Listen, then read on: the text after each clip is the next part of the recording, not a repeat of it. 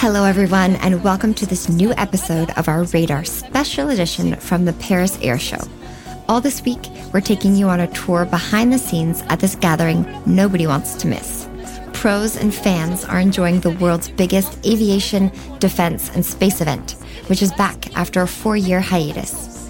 And today, we meet a through and through aviation fan, a man who is so keen on the world of flight that he devotes a large part of his leisure time to it. What does the Paris Air Show feel like to an aviation enthusiast, and what sparked his interest?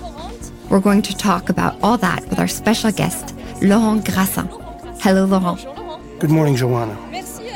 Thanks for giving us some of your time here at the Paris Air Show.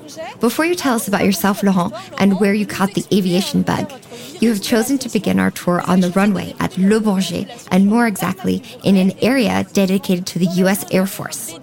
Could you start by telling us which aircraft you wanted to show us and why you brought us to this area? Let's begin with an F 15E, which is the most recent iteration of the F 15, an aircraft which is now more than 40 years old. And why this area? Because it's symbolic. And why this plane? Because the F 15 had a powerful impact on me as a kid. I think you catch this bug early, and this plane so encapsulates everything aviation means to me. And why the US Air Force? That's because of a memory from my young years. My first visit to the Paris Air Show here in Le Bourget in the early 1990s. It was my first time on this runway, surrounded by these planes. All wide eyed at the sight of these aircrafts I had only seen in books or on television.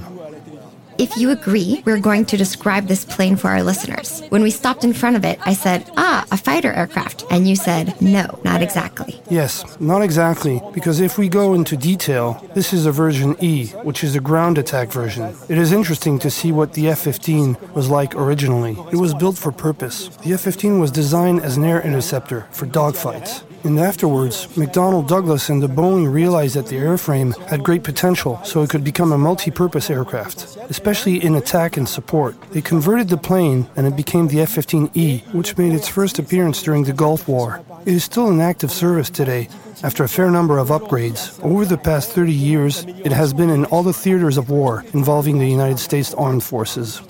As an aviation fan, I presume that the Paris Air Show holds a special place in your heart. What does it feel like to come here and to walk around the middle of all these aircrafts, rockets, and helicopters? It means being able to touch things which are somewhat inaccessible, especially in the military field. It's relatively simple to take a plane to fly somewhere, and the airports is a contact area. But in the plane itself, we don't have this genuine, tangible physical contact with the aircraft. That's what Le Bourget is. As I was saying earlier, all the aircrafts we dream about, the ones we see in books, they are all really here. You get a sense of their size too. We don't realize until we see it. Comparing to say to ourselves, hey, I'm not much bigger than the F 15's landing gear. It's all impressive stuff. You see a piece of the A380's fin in the distance, and you know that the A380 has been much seen and much talked about everywhere. Seeing the plane for real is exhilarating. That's what I love when I'm on the runway. Our dear listeners can't see our guest, Laurent Grassin, but I assure you, he is quite a lot bigger than landing gear. As you told us, we know that you first came to the Paris Air Show at the beginning of the 1990s, and that you have always loved planes. What sparked your interest in planes? Let's say that we have to identify the defining moment. Maybe it was the day that my father brought me a scale model. I think that's how it started for many people. In my case, with a scale model of a Spitfire Mark 9 back in the day. I started to make the scale model with much help from my dad because you have to stick a lot of things together, and I think that I would have done something really awful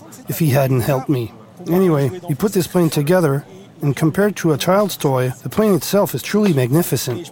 This thing is truly superb. I think that's when it started, and afterwards, there were others. You buy other scale models, you find out about other planes, you read books about them, and off you go. As we walk across the tarmac, Laurent, there's a helicopter up there that has a few tricks up its sleeve, so to speak. We saw it loop the loop, we saw it flying backwards. What is that thing? It's going into a loop. It's doing it, and it stops just short. It's the Tiger just wow. The Tiger's display is brilliant. It's practically stopped, stood still, nosedived, and swung back up. It's everything we love about flying. Inventing machines that fly around in the air and also blow your mind. Is what we're watching really a technical triumph? Oh, yes. Its maneuverability is amazing. It can do pretty wild things for a helicopter. France definitely knows how to make helicopters. We should be prouder of that. It's amazing to see it up in the air. I was about to ask you about that. Is our aviation know how something we should be proud of in France? Absolutely. I don't think we're as proud as we should be. We may tend to take it all for granted, but we are one of the countries that matter in the aviation world. We are at the cutting edge of technology, and we have men and women with fantastic skills. So, yes, we have every reason to be proud. After watching the Tiger demonstration, Laurent, let's circle back to the subject of French know how. When we prepared this podcast, I asked you what you absolutely didn't want to miss at the air show. And you didn't think twice. The Dassault stand. You absolutely have to see it. And the Rafale simulator here on the stand is a huge hit. You have the Rafale simulator and all these Rafale scale models showing all the configurations and deliveries of the countries that brought the Rafale planes recently. It's an amazing stand. What does this stand, and more generally, the Dassault name, mean to you? Why did you want to see it? Every aviation enthusiast, and especially every military aviation enthusiast, has to stop by the Dassault stand. It's France's brand, it's France's plane manufacturer. It's the bedrock of our sovereignty. And more basically, as Marcel Dassault said, and you may have heard, for an aircraft to fly well, it must be beautiful. I think there's that too. They are simply beautiful planes. Maybe as simple as that. When you look at the Rafale, you see the design never gets old. You can see in all these mock ups, there's something bordering on artistic about the silhouettes. At the risk of sounding pompous, it's French elegance. That's another reason why I wanted to stop by the Dassault stand. Laurent, we know you're here because you're a huge aviation fan. You also wanted to be a pilot at one point, but that didn't happen in the end. That dream didn't last long, no. But you're still a huge aviation fan. How has that evolved during your life? Well, I have to admit, I wasn't all that great at math. A pilot has to be very good at math. I wasn't. You can't see me, but I wear glasses too. So my chances of being a pilot were slim, and that dream didn't last long. But the passion did. It has always been there. It evolved into a hobby. I read about it, watch films, watch videos, make scale models, and have met so many people who feel the same. At one point in my career, I went to work for Air et Cosmos, the best known French weekly for aerospace and defense. I was directly involved in preparing magazines about the subject. I have always found a way to make room, to make a lot of room, for aviation in my life.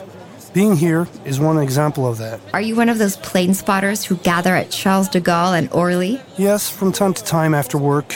Last time I had a tough day. I live in the east of Paris and rushed to Roissy up north and parked my motorcycle by the runway. Yes, it's a cliche, but it's true. I find airports are as fascinating as planes. So, I spent a quarter of an hour watching life in an airport. Then I headed home. We are facing the Rafale by the Dassault stand, and if we turn 90 degrees, oh, what do you know? Safran's stand. Totally by chance, Safran's magnificent stand. Safran also embodies France's know how. We said it while you're watching the Tiger. France has solid expertise in the aviation sector. How many countries can make airplanes engines? We don't think about that often enough nowadays. The answer is not many. And we are fortunate in France to have a company that knows how to make airplane engines, how to make civil aircraft engines, and how to make military aircraft engines, how to make helicopter engines. We are looking at everything we love about aviation the innovation, the passion, and the issues around sovereignty, too. Because it is one of the things that make us a country that matters. And it is forward looking. The goal nowadays isn't to make faster engines, it may be to make them as fast as before but they have to be more economical. They are just as serious and determined to tackle these challenges as they were to tackle other challenges in the past. Is Safran a brand every aviation fan has to know? Yes, definitely. If you're an aviation fan in French, you know Safran. It's a group that matters, and we're proud it's a French group. Thank you very much, Laurent Grassin, for spending time with us We'll let you go so you can enjoy the rest of the show now. It's amazing how your eyes light up when you stroll around. Thank you for showing us the Paris Air and Space Show through your enthusiastic eyes. Enjoy the show. I hope you learned lots of things. We'd love to hear all about it on Radar. Thank you very much, and thank you all for listening. We'll be back tomorrow for a new episode of Radar.